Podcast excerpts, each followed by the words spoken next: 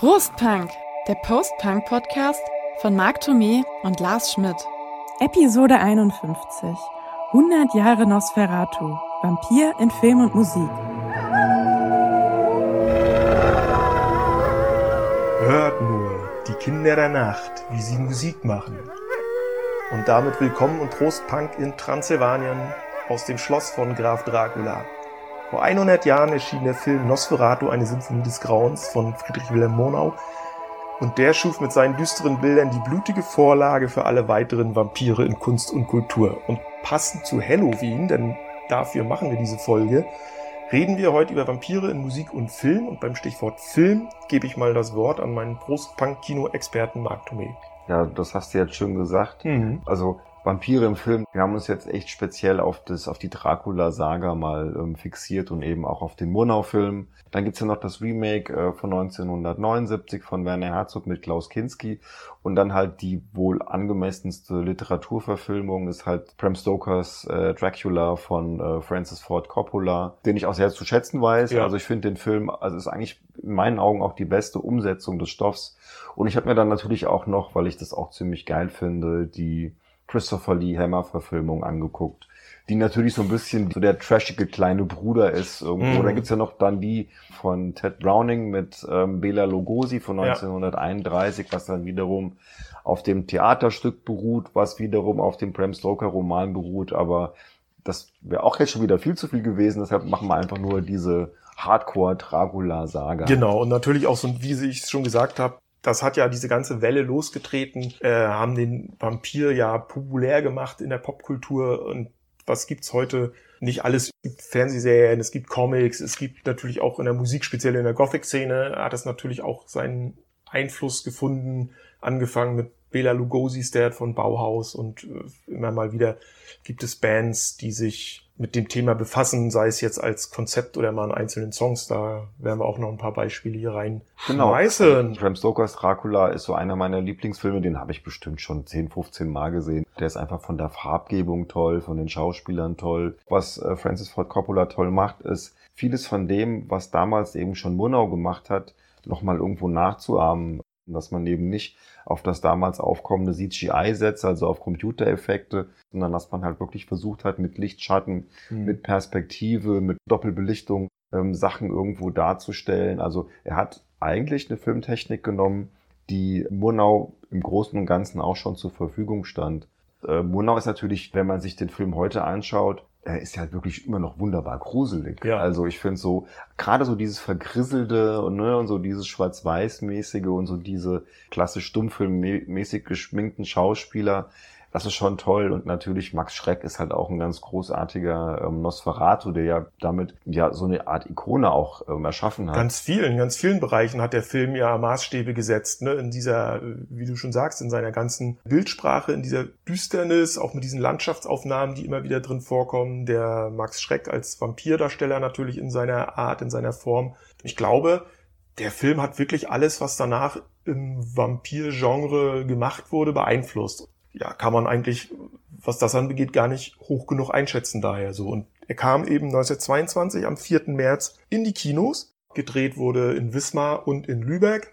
Was man auch heute noch wunderbar sehen mhm. kann, also wenn man da mal war, ich war neulich erst in Lübeck gewesen, also man kann so diese Speicherhäuser, die dann der der Graf Orlok da kauft, die kann man immer noch irgendwie begutachten. Ja. Das ist schon ganz geil. In Wismar gibt es übrigens, da wurde ja die Szene gedreht, als Nosferatu mit dem Schiff ankommt mit seinem Sarg und dann geht er ja durch so ein Stadttor und wenn du da heute unten drunter durchgehst, ist im Pflasterstein eine Gedenktafel eingelassen mit dem Hinweis, dass dieser Film eben dort gedreht Ja, das wurde. ist ja cool. Ich musste halt, glaube ich, wirklich Das habe ich hin. fotografiert mhm. bei meinem letzten Wismar-Aufenthalt. Verfolgt uns äh, in den sozialen ja, ja, Netzwerken, genau. dann seht ihr das. Ich, würde ich mir auch gerne angucken. Ich glaube, wir müssten mal zwei Sachen machen, Marc, ja. bevor es hier schon wieder zu trocken wird. Wir müssen mal ein Bier aufmachen und damit wir vielleicht auch schon mal Musik einspielen können, müssten wir vielleicht schon mal ein musikalisches Vampirbeispiel in den Raum schmeißen oder greifen wir dann dem vor. Nö, ach, Weil, das, das können wir gerne machen. Ich mache erstmal das Bier wir auf. Erstmal das Bier auf. Da wissen wir wenigstens, wo wir ran sind. Und zwar, wir wollten ja eigentlich was Rumänisches haben, das hat aber irgendwie nicht so geklappt. Und dann habe ich überlegt, ich möchte gerne so nah wie möglich an die Originalschauplätze von Nosferatu rankommen, in die nördliche ähm, Slowakei. unter anderem in der Averburg. Ich finde auch gerade diese Bilder aus und von der Burg, das ist sensationell finster und das Mhm. ist auch richtig geil. Und wir haben jetzt leider kein slowakisches Bier, aber wir haben halt Tüskje, das ist eigentlich das bekannteste polnische Bier aus Tichau in Oberschlesien und das ist interessanterweise von diesen Schauplätzen nur 120 Kilometer entfernt. Also wenn wir da jetzt wären und würden uns das Bier da vor Ort einklinken, dann könnten wir auch noch äh, danach die anderthalb Stunden Hm. fahren und könnten uns die Originalschauplätze von Nosferatu angucken. Ja. Außerdem hatten das auch noch nicht. Ne? Ich meine, das Wir hatten nichts- überhaupt noch kein polnisches Bier Nee, und ne? ich kenne es, das schmeckt wirklich sehr gut. Doch super, haben wir So, prima genau. ausgesucht. Anstatt eines herzhaften Schluckes Blut. Ja, die Musik.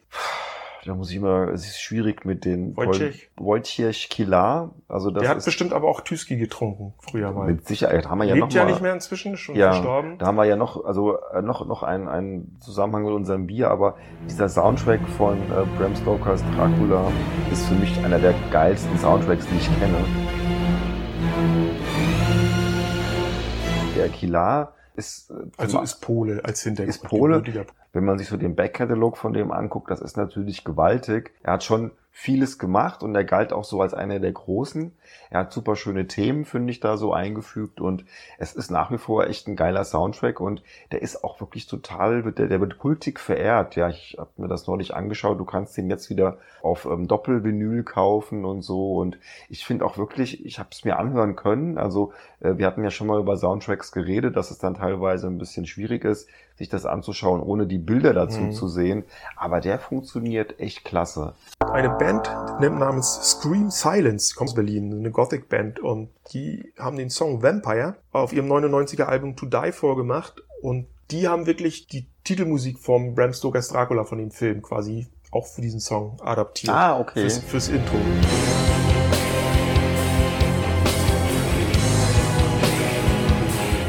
Mal, dass der doch einen gewissen Ja, ja. Aufschlag auch irgendwo hat. Und wenn man das so sich anhört, das ist, es gibt so ein spezielles Thema und sobald du das ja, ja, hörst, das ist nämlich auch, ich habe nämlich auch mir das jetzt nochmal angehört und dann habe ich ne, auch gedacht, das merkst du ah, sofort. das ist doch die Filmmusik, der, das ist doch die Das Filmmusik. ist total eingängig. Ja. Natürlich gibt's insgesamt eben viele Bands wie halt die Ärzte oder halt auch The Damned oder wie auch immer. Äh, Die Misfits sind auch noch ganz groß. Natürlich. So Sachen wie Vampira oder We Bite ähm, sind ja so große Klassiker von denen. Aber auch der, der Bela B ist natürlich ganz Großer großer. Vampir-Fan, genau. ähm, hat sich ja, heißt ja Fan. wegen Bela Lugosi, unter anderem auch Bela. Die Ärzte haben natürlich mit Dein Vampir, Du bist die Jungfrau und nicht ein Vampir. den deutschsprachigen äh, Vampir-Klassiker geschaffen auf einem Schatten der Ärzte. Und dann gibt's ja noch dieses lustige äh, Der Graf. Ich glaube, das ist auf der 13 drauf, ne? Ja, und So. eben auch Dave Vanian von The Damned ist ein großer Vampir-Fan. Nee, und dann gibt's natürlich noch so ganz Ja, bösartige. Sachen. Ich bin so ein bisschen da durch, aber alle möglichen Genres, die sich damit auseinandersetzen, wo man es auch manchmal gar nicht so denkt. Ich meine, sowas wie die Future Bible Heroes. Das ist so eine eigentlich sehr gefällige Synthie-Pop-Band. Die hat dann halt auch so einen Synthie-Pop-Hit einfach gemacht. Der heißt halt dann I'm a Vampire. Ist auch so ein bisschen augenzwinkert und lustig. Bis halt hin und da wurde es mir dann schon wieder, also da hatte ich wieder Zahnschmerzen, als ich das ge ge gehört habe. Aber äh, so Sachen halt wie Cradle of Filth, also Mhm. äh, was ist das? Death, Death, Metal. Death Metaler. glaub ich, Oder ähm, Black, ich weiß es gar nicht. Das ist halt, also Mhm. okay, ähm, das ist schon äh, düster, das ist finster, das geht halt dreckig ab. Aber okay, also es ist jedenfalls äh, im Genre, was ich so, oder dieses ein, ein Thema, ein Sujet, was sich halt durch alle Musikgenres irgendwie so durchzieht. Ne? Das ist Ja. schon eigentlich ganz, Ja. ganz spannend. Also es gibt die portugiesische Metalband Moonspell und die haben den Song Vampiria auf ihrem Debütalbum, was Wolfheart heißt, drauf und der gefällt mir wirklich sehr, sehr gut. Die haben dann, glaube ich, auf dem Nachfolgealbum gibt's dann auch ein Lied äh, Full Moon Madness, da geht's dann eher um die Werwölfe. Werwölfe und Vampire ja gerne mal auch mal in einen Topf geschmissen. Ja, und bevor wir dann vielleicht wieder zum Film zurückkommen, hier unser beider Freund Philipp Boa und The Voodoo Club äh, haben auf ihrem Album She den Song My Name is Dracula. er also auch, Ja, also auch. auch infiziert vom Dracula-Virus. Ja. Ja, vielleicht noch mal ganz kurz zu Nosferatu. Also, dass der, der, der Nosferatu, der Graf Orlok, so eine gruselige Gestalt ist, ja, so mit diesen langen Fingernägeln, dass der von vornherein ja als Bösewicht feststeht und auch so eine Art Mhm. äh, eher ein Monster ist, Ja. als eine richtige Person. Kein das- Sympathieträger. Nee, In Bram Stokers Dracula ist das natürlich ein bisschen was anderes. Also das hat dann zum Beispiel Francis Ford Coppola, fand ich, besser irgendwo dargestellt. Oder auch der Dracula mit Bela Lugosi ist auch ein bisschen anders, Mhm. weil der Dracula natürlich dann, wenn er in London ist, ja auch an der feinen Gesellschaft Ich wollte gerade sagen, da ist ne? es ja eher so der, der feine Herr, der ne? mysteriöse Adlige aus dem Frack Osten. immer, ne? Und schick angezogen. Und ähm, dann kann man auch eher so verstehen, dass der natürlich da die Frauen bezirzt. Also diese ganze subversive Erotik, der so, die so bei, bei Bram Stoker ja immer mitschwingt, der konnte das ja nie so aussprechen, weil das war ja damals eben alles noch sehr zugeknöpft. Das, Aber das ganze viktorianische Ding- Zeitalter. das ganze ne? Also Ding- der Roman ist 1897 Genau. erschienen. Und das ganze Ding, das sprüht ja so vor Sex, ne? Und ich meine, das hat natürlich auch Coppola prima umgesetzt. Alleine schon, wenn Keanu Reeves dann da halt irgendwo äh, von diesen drei wunderschönen Vampirinnen dann da mehr oder Ja. weniger verführt Eine davon übrigens Monica Bellucci. ja in ihrer ersten US-Rolle. Mhm. Alleine schon deshalb lohnt sich den Film anzugucken. Ja, aber alleine das dann so die, diese Sachen, ne, die den Film ausmachen, Mhm. oder, also nee, auch die den Roman ausmachen, nur da halt unterschwellig und was natürlich Coppola aufgreift. Und dann hat noch so diese Winona Ryder Rolle, die ja ähm, dann im Prinzip so eine Reinkarnation dieser Ex-Frau von dem, Ja. die sich umgebracht hat, von dem, also es ist eine tragische Liebesgeschichte, was dabei rumkommt und die ja auch im Film so erzählt wird. Und im Roman ist das halt nicht so. Und Das ist ja bei dem, bei dem Nosferatu so überhaupt gar nicht. Da spielt diese erotische Komponente keine Rolle, finde ich. So, und ähm, was So ich ist in, es. wie bitte? So ist es. So ist es ja. Und was ich interessant finde an diesem Film, so schlau wäre ich aber nicht, um da selber drauf gekommen zu sein, das habe ich mir jetzt äh, in einer Dokumentation angeguckt. Ähm, also zum einen, ganz, ganz großen Einfluss auf die Machart dieses Films, auch auf die Auswahl der äh, Motive und, und der Locations und so, hat ja der Art Director Albin Grau, weil der, äh, der war im Ersten Weltkrieg an der Front irgendwo in Osteuropa und da hat ihm ein, der kannte den Roman, ein, ein serbischer Soldat hat ihm irgendwie so eine Vampirgeschichte erzählt, angeblich wäre sein Vater auch ein Untoter gewesen. Und das hat den Albin Grau dazu nämlich inspiriert, diesen Stoff dann filmisch umzusetzen. Und er war ja für die Ausstattung Ja, verantwortlich. Äh, außerdem ein bekennender Okkultist auch, dieser Herr Albin Ja, das war wirklich Grau. so ein, ein, ein, ein Protoschwurbler. Also Ja. ich meine, das war damals natürlich auch angesagt, ne? Und dass der Film eben auch eine Folge dieser Erlebnisse, dieser Kriegserlebnisse des Ersten Weltkrieges war, der Beteiligten und auch der Zeit danach, weil der ist ja 21 gedreht worden. Und da hast du eben noch die ganzen Folgen, gerade in Deutschland eben dieses Krieges gesehen, also die kriegsversehrten Heimkehrer, die Pandemie, spanische Grippe kam dazu, du hast diese Hyperinflation gehabt. Das waren ja alles Hintergründe, die auch in diese in so einer Weltuntergangsstimmung gipfelten, dieser Film natürlich auch dann cineastisch wiedergibt auf eine andere Art und Weise. Was aber auch so ein bisschen zu, zu dieser Beklemmung eben wie führt, ist halt diese Verbindung herzustellen zwischen dem Orlok und der Pest. Weil der bringt ja die Pest dann. Genau, das eben ist halt die im Prinzip mit Pandemie. rüber. Nicht die spanische ähm, Grippe wie, wie in der Realität, sondern die Pest. Das finde ich unheimlich bedrückend und unheimlich äh, gruselig. Gut, also noch eine Sache, die ich sagen Mhm. wollte, äh, weil das ist auch eine absolute Filmempfehlung von mir. Du kennst ihn ja auch, Lars hat ihn sogar im Kino gesehen damals. Mhm. Ist nämlich ähm, Shadow of the Vampire, der ähm, auf eine sehr lustige Art und Weise, lustig gruselige Art und Weise nochmal den Dreh zu Nosferatu beleuchtet. Und äh, John Malkovich spielt eben Murnau und Willem Dafoe spielt den Hauptdarsteller Max Schreck. Und der Clou ist halt, dass Max Schreck eben gar kein Schauspieler ist, sondern dass der Max Schreck eben so ein Vampir aus den Karpaten ist, den Murnau da halt irgendwo in seinem Bedürfnis, den Film möglichst wirklichkeitstreu darzustellen, der halt deshalb diesen Original-Vampir da eben auch Ja. irgendwie engagiert hat und der fängt dann da, den hat er nicht richtig unter Kontrolle.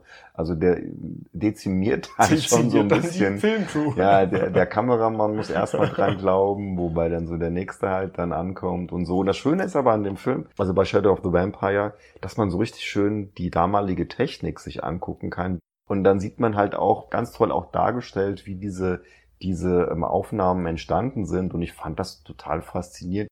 Also ist, glaube ich, wenn man so Bock hat auf die, die eigentliche Entstehung des Films, macht das schon Spaß.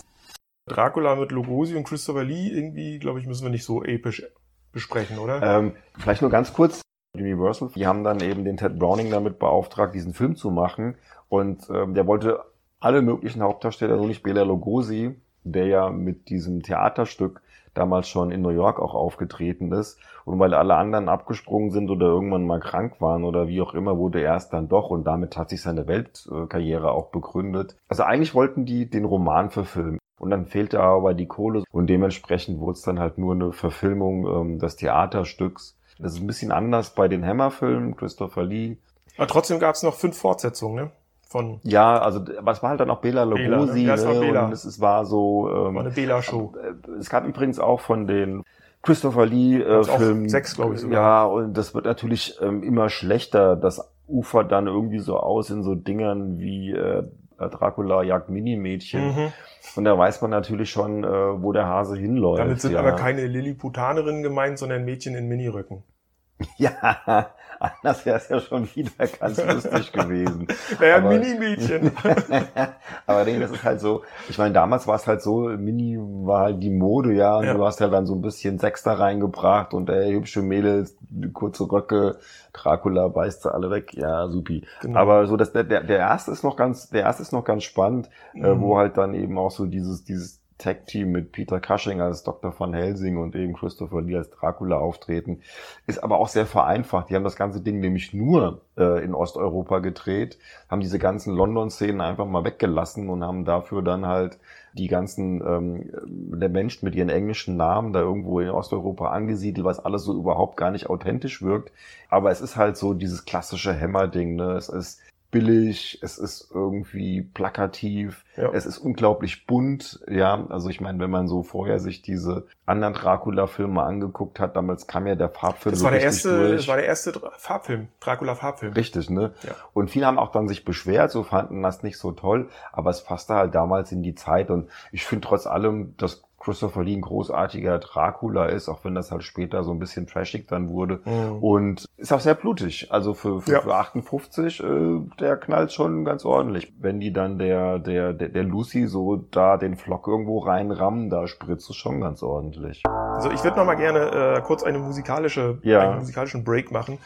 Wenn wir jetzt mal in der cinematografischen, boah, ich das gerade richtig das schon, ausgesprochen, Äh, echt gut. äh, Chronologie fortfahren, wäre ich im Jahr 1967, da ist nämlich ein schöner Film rausgekommen, Tanz der Vampire, eine Vampirkomödie von Roman Polanski, Ja, auch Film. Kult, genau. Und im Jahr 1970 dann Vampiros Lesbos. Habe ich leider nie gesehen, muss ich unbedingt mal nachholen. Ich hoffe, man kriegt diesen Film mal irgendwo. Ein spanisch-deutscher, erotisch, surrealer Horrorfilm. War sogar mal von 86 bis 2011 auf dem Index, habe ich gelesen dessen Soundtrack äh, irgendwann in den 90ern neu aufgelegt wurde. Das ist ja eher so ein bisschen so 70er Jahre, äh, bisschen so easy listening, ne? Wenn man böse sein möchte, könnte man es auch Fahrschulmusik bezeichnen. Aber der ist in den 90ern nochmal neu aufgelegt worden und hat sich dann zu einem weltweiten Hype in den Danceclubs entwickelt und Tarantino hat für seinen Film Jackie Brown Auszüge daraus verwendet. Das muss ich mir unbedingt mal anhören. Ich wusste Ja. das nicht. Ähm, ich habe den Film auch nie gesehen. Ich weiß nur, dass das halt so ein Underground-Kultfilm irgendwo Ja, ja, ist. genau. Und der bringt mich jetzt wiederum zum, ja, Gothic-Punk-Band könnte man es jetzt mal am einfachsten bezeichnen, die Scary Bitches. Die widmen sich nämlich in ihren Liedern äh, so um viel Trash und B-Movie-Horror. Und da gibt's einen Song Lesbian Vampire from Outer Space Aha. vom gleichnamigen Album. Lesbian vampires from outer space.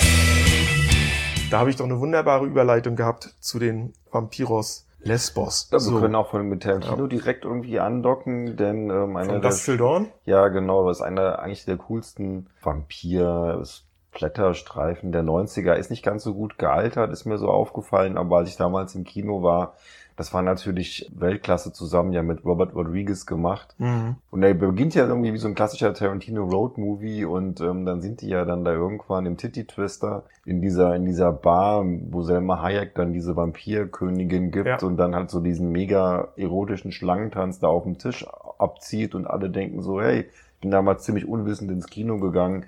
Geiler Tarantino-Film, wir haben ja alle total drauf gestanden. Und dann kippt das Ding auf einmal Weil in so eine Tarantino hat doch die durchschossene Hand. das weiß von ich. diesem Ja, ja, ja. Überfall. Und weil die doch am Anfang, als die in die Titty Twister Bar rein wollten, haben die doch stunk, gleich stunk angefangen mit dem Einlasser. Und der kommt doch dann rein in die Bar und sagt doch irgendwie so unter dem Motto, der war's. Und ich weiß es auch nicht mehr so genau, haut ihm dann noch mal auf die schon verletzte Hand oder wie auch immer, so dass dann die wieder anfängt zu bluten. Und was ja bis dato keiner weiß, ist so, dass das Personal dieser Pinte ja aus Vampiren besteht.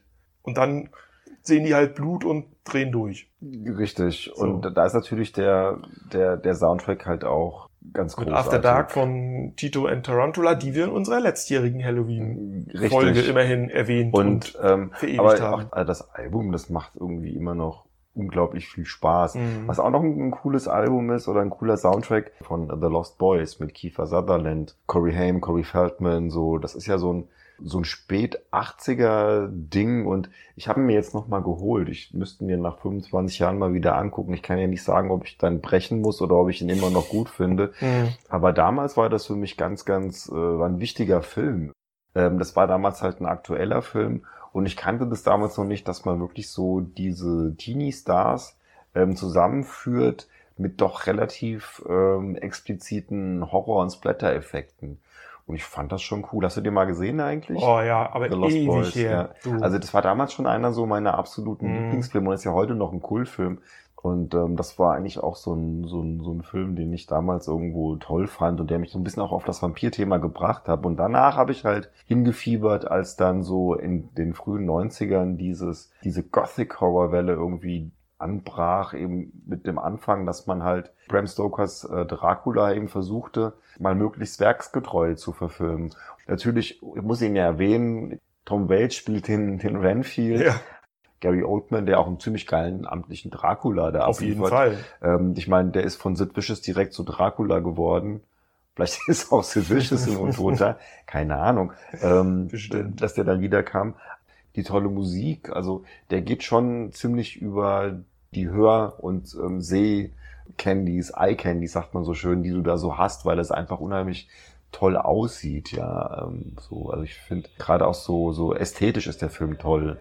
Ja. Mal, vielleicht mal zu, Ja. zum, zum Werner. Ja, den haben wir nämlich jetzt völlig übergangen. Ne? In der, in Der hat der eine gute Musik, aber musst du sagen. Genau. Ja, ich, da, also da wollte ich ja erst mal sagen, dass das eigentliche Remake vom 22er Nosferatu von Mono hat ja Herzog gemacht. Weil da kannst du ja wirklich eins zu eins die nebeneinander legen und da siehst du ja in wie vielen Szenen, die ja fast, wie, wie ich gerade sagte, eins zu eins ja der, der Herzog das nachgestellt hat. Die Musik ist ja von der deutschen Band Popol Vuh, einem gewissen Florian Fricke, glaube ich, heißt der Mastermind dahinter. Heißt ja richtig der Film Nosferatu, Phantom der Nacht. Außerdem ist auch auf der Tonspur äh, des Öfteren mal äh, der Herr Wagner zu hören und beziehungsweise einige seiner Werke. Aber gerade diese Songs von Popol Vuh, ich glaube, heute wird man ein Ambient Sounds dazu Ja. sagen.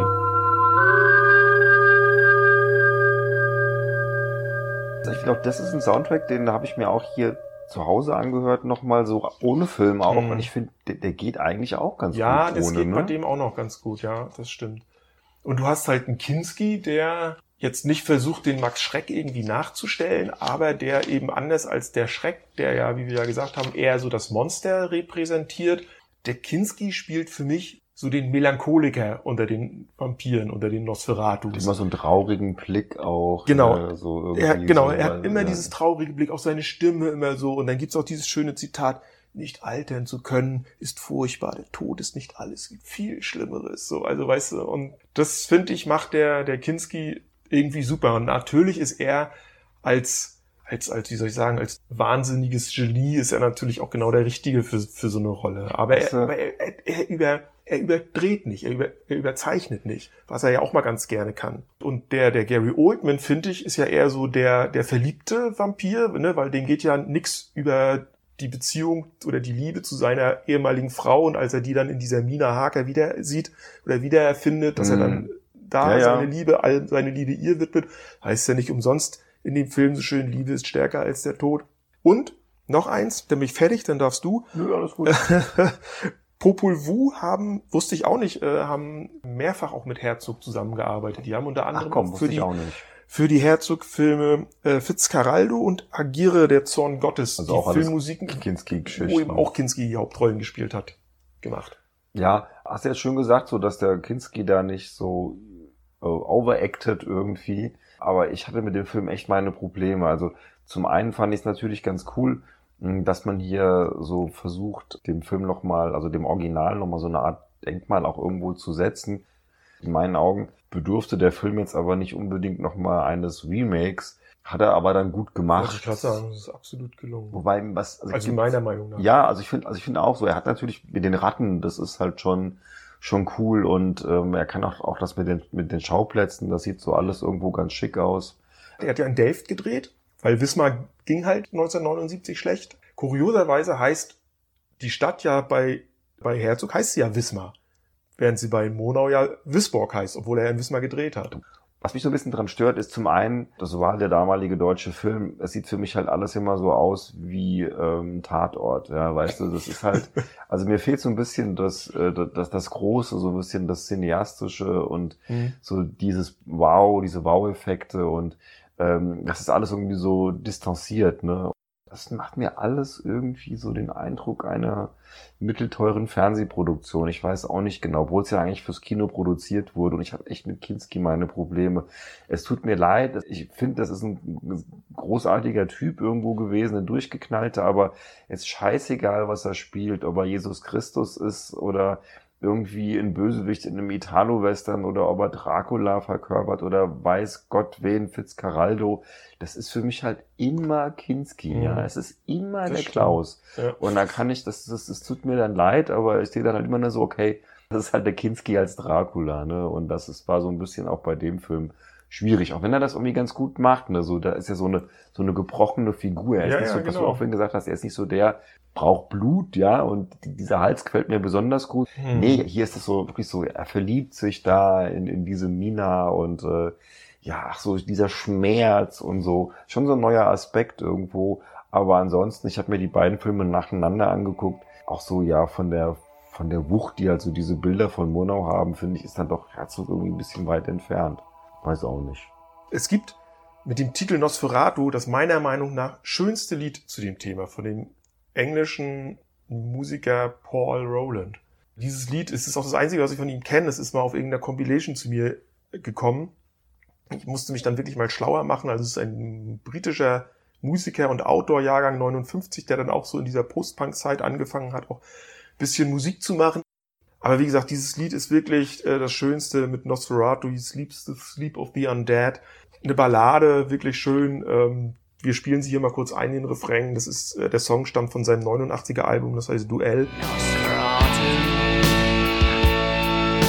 sleeps the sleep of the undead. Ist überhaupt nicht düster. Und nochmal ein Lied, äh, da wird's jetzt eher so ein bisschen, wie soll ich sagen, wenig Gefällig. subtil. Es wird Okay. jetzt bei einem Lied, wo es jetzt wenig subtil wird, ähm, das deutsche Musikprojekt Blutengel und der Song Children of the Night, weil die Kinder der Nacht, wir hatten sie ja gleich schon am Anfang, ne? Und äh, die schöne Musik, die sie machen, mit dem tollen Refrain, We are living in the darkness, we hate the day, we are hunting in the night, take your children away.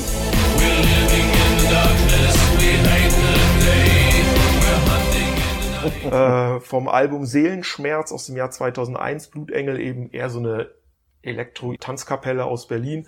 Ich hatte mal das, die Gelegenheit noch für unseren alten Arbeitgeber, den Chris Pohl, den Mastermind da hinter Ah, Mainz, an. zu interviewen, sogar im Video. Das Lustige war, dass wir dann irgendwie auf Helene Fischer zu sprechen kamen in dem Interview, weiß ich noch, und er mal mit der Schlagzeile, er stehe auf Vampirsex, hat er erstmal in die Bildzeitung geschafft. Oh, die haben sich da aber wahrscheinlich direkt aber sowas von Und- echauffiert drüber. Und da musste ich ihn dann in dem Interview auch mal drauf ansprechen und er meinte dann irgendwas von, es war mal eine Phase, wo es eben auch um Blut in der Sexualität geht und es geht doch nicht um einen schönen Frauenhals, womit er natürlich recht hat. Ja, da sind wir doch fast wieder so beim Anfang. Ich wollte auch noch eine Soundtrack-Vorstellung. Und zwar, es gibt noch einen ziemlich coolen Vampirfilm aus den späten 80ern. Ähm, Near Dark heißt der. Ist so eine ganz coole Mischung aus, aus so, sagen wir mal, ähm, Südstaaten, Roadmovie und Vampirfilm. Und da haben Tangerine Dream die ähm, ja. den Soundtrack bespielt. Und auch das, ähnlich wie bei Popol Vuh, muss ich sagen, ist echt ein Soundtrack, den man sich anhören kann. Weil Tangerine Dream, ne, die sind ja auch so ein bisschen so Synthi-Vorreiter und Mhm. sowas gewesen. Und die haben richtig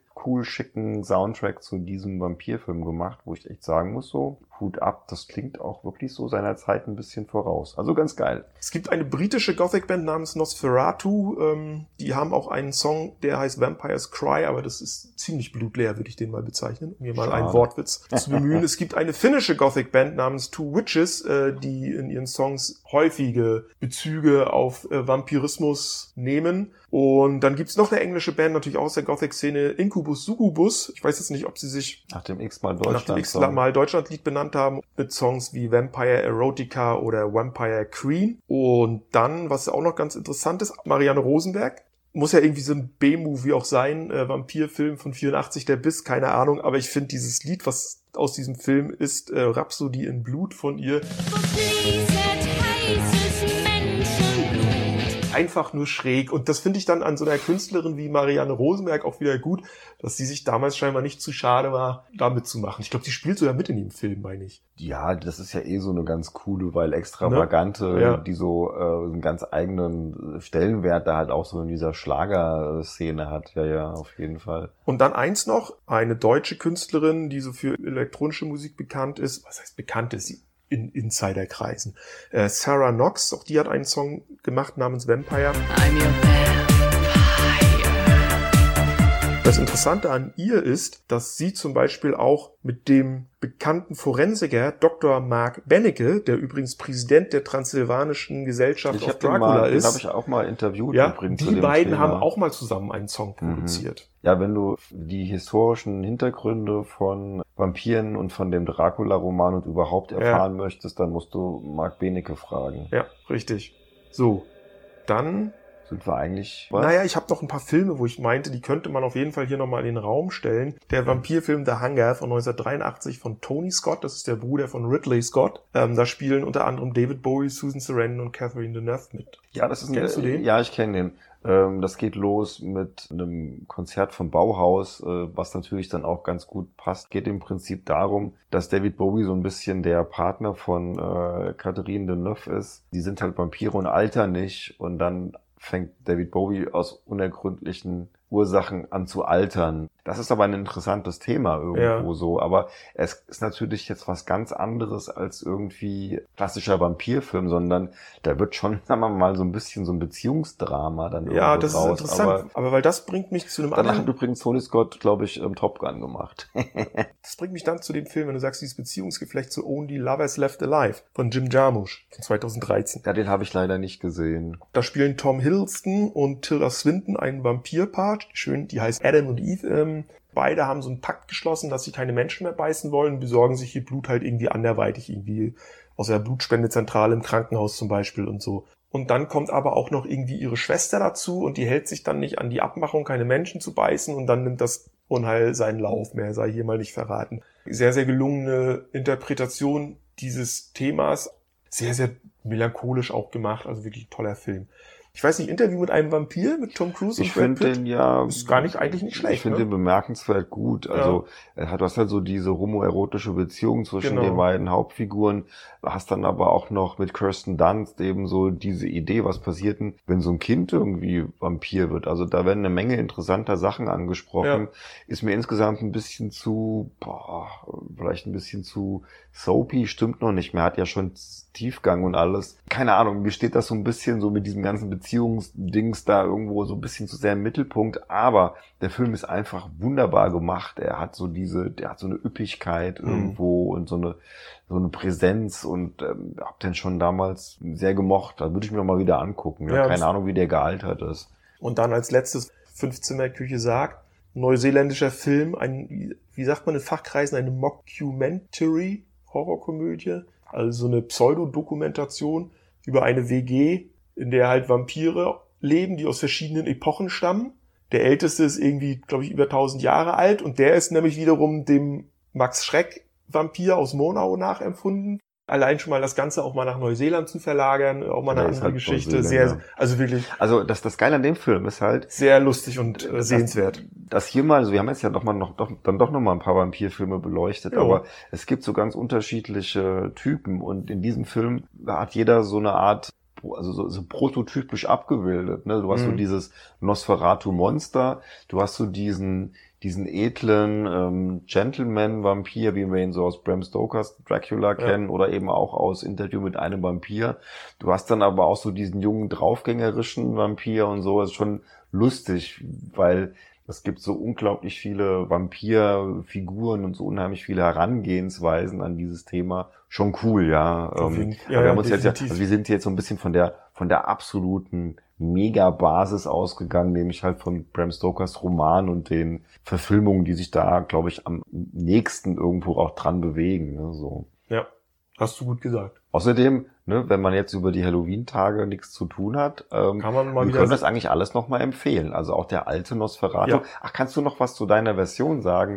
Du Ja. hast ja noch eine mit einem coolen Soundtrack. Ja, ich habe eine, die nennt sich Nosferatu A Gothic Industrial Mix. Und zwar ist das schon das, der Original Nosferatu von Friedrich Wilhelm Monau. Nur, dass die Tonspur von amerikanischen Musikern aus der Gothic Industrial Szene vertont wurde, quasi als neue Filmmusik. Und da sind eben unter anderem äh, Ross Williams von Christian, De Christian Death mit dabei, so Bands wie Electric Hellfire Club und so. Die glaube ich nicht, ob man die jetzt alle kennen muss oder nicht. ist, glaube ich, unwesentlich, weil die natürlich mit dieser Art von düsteren Musik, die die natürlich als ihr Handwerk verstehen, das natürlich auch wunderbar hingekriegt haben, diesen Film zu untermalen. Und das geht halt wirklich von der ersten bis zur letzten Sekunde wabert da halt immer so dieser, dieser, dieser Sound. Also das unter heißt aber nicht, Film. dass die da jetzt so richtige Songs irgendwie drunter Nee, nee, gepackt das haben, ist- sondern es ist schon score das ist schon scoremäßig, Okay, das- ganz spannend. Na Allah, dann haben wir es doch. Ja, das war jetzt nicht so die klassische. Gruselfolge äh, wie unsere letzte Halloween-Folge, so im Sinne von, wir haben jetzt mal versucht, Gruselstimmung zu erzeugen, sondern wir haben jetzt einfach mal hier über äh, Vampire, über Graf Dracula, Nosferatu, wie immer er dann genannt wird, gesprochen. Wie Marc schon sagte, die dunkle Jahreszeit beginnt. Holt die Filme raus, guckt mal, bei welchen Streaming-Diensten die es gibt. Oder, Ist gar nicht so einfach. oder vielleicht habt ihr die ein oder Mhm. andere DVD oder Blu-ray noch im Regal zu stehen. Also es lohnt sich wirklich. Also Ja. gerade eben so wirklich diese, die, diese sehr nah am, am Original liegenden ähm, Filme sich anzugucken Genau. und ähm, macht Laune, macht Spaß und wir haben, glaube ich, auch ein paar ganz gute Musikstücke jetzt auch Genau, und ein noch- paar. Musiktipps, wollte ich gerade sagen, haben wir ja auch mit dabei. Ich glaube, wir können mal wirklich mal wieder eine, bei Spotify mal wieder eine Playlist machen. Das haben wir ja Mhm. lange nicht mehr gemacht, weil es sich eben auch nicht immer lohnt. Und ganz zum Schluss noch ein Musiktipp an der Stelle, noch eine Band aus Berlin. Die nennen sich nämlich Untoten, also ohne Artikel, einfach nur Untoten. Da gibt's einen Song, der mir wirklich sehr, sehr gut gefällt. Der heißt Black Blood. Der ist vom Album Schwarze Messe von 99. Und das Nachfolgealbum der Band heißt sogar Vampire Book. Wenn sie, wenn sie schon Untoten heißen. Na ja, bitte. Ja. Anders geht's Also, ja nicht. genau. Wobei könnten auch Zombies sein. Vielleicht machen wir mal eine geile Zombie-Folge. Ja, Es kommen ja noch ein paar. Halloweens. Ja, eben drum, hast du auch wieder recht. Ja, in diesem Sinne haben die Kinder der Nacht ihre Musik gemacht und klappen jetzt wieder die Sargdeckel zu. So sieht's aus. Und wir sagen an der Stelle wie immer vielen, vielen Dank fürs Zuhören. Genau. Schaltet wieder ein, wenn es heißt Prost Punk hat eine neue Folge am Start. Dann wird's die 52. sein. Schaut mal rein bei uns bei Facebook, bei Instagram. Und dann hören wir uns wieder. So machen wir das. In diesem Sinne, Prost Punk. bis zum nächsten Mal.